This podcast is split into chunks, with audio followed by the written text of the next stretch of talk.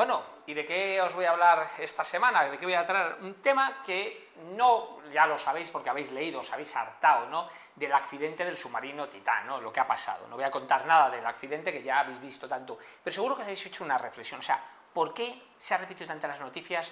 ¿Por qué esta noticia ha sido tan relevante y no otras, ¿no? Incluso habéis visto algún eh, comparativo en las redes sociales diciendo, bueno, bueno, ¿y por qué es tan importante cuando cinco personas que mueren, digamos, pero que eran personas que tenían mucho dinero y sin embargo cuando hay un gran naufragio con un barco que viene, por ejemplo, de otros países, inmigrando a otros países y se hunde y no hay tanta noticia, ¿no? ¿Por qué se produce? Bueno, como sabéis, mi tesis doctoral es de cómo funciona el cerebro, cómo piensas, algo que me apasiona y aquí se producen dos sesgos cognitivos que es importante resaltar. El primero, el sesgo de la negatividad. Digamos que es, el cerebro tiende a dar más importancia o relevancia a aquellos aspectos negativos que positivos. Es decir, cualquier información que te venga al exterior que tenga un aspecto de negatividad, tu cerebro se va a encender. ¿vale?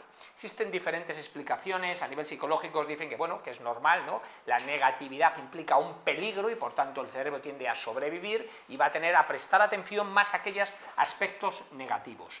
¿Y esto por qué es relevante? Porque la prensa y los medios de comunicación lo saben por lo tanto, las noticias que tienen negatividad y además crean una emoción, que sería otro sesgo, pero es cierto, y entonces la resaltan, ¿por qué? Produce lectura, ¿no? La gente toda quería leer, ¿no? Y veían, y, cómo implosionaba y todo lo que ha pasado, ¿no? Parece que... y por lo tanto lo sacan. ¿Por qué? Porque al final esta gente vive de, de atraer lectores y afluentes y por tanto aparecer en los medios. Y lo segundo es el sesgo de empatía. ¿Qué quiere decir? El sesgo de empatía significa que cuando una persona muere o le pasa algo y esa persona se parece más, digamos, a ti, tienes una empatía mayor.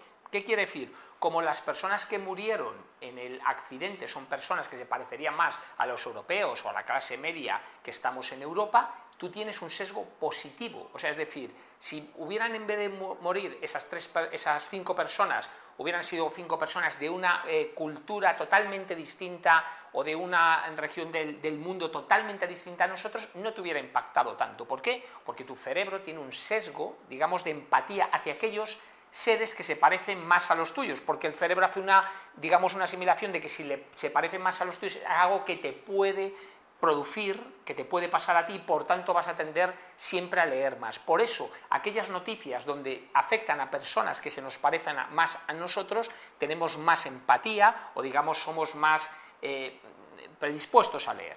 ¿Y por qué todo eso es importante saber? Porque cada vez que leamos noticias en la prensa, tenemos que pensar que siempre los medios de comunicación, que oye, eh, tienen su labor, que es cierto, que es comunicar y conseguir influyentes, pero están sesgados por estos sesgos que ellos conocen que nosotros tenemos y por tanto las noticias que nos van a llegar son sesgadas.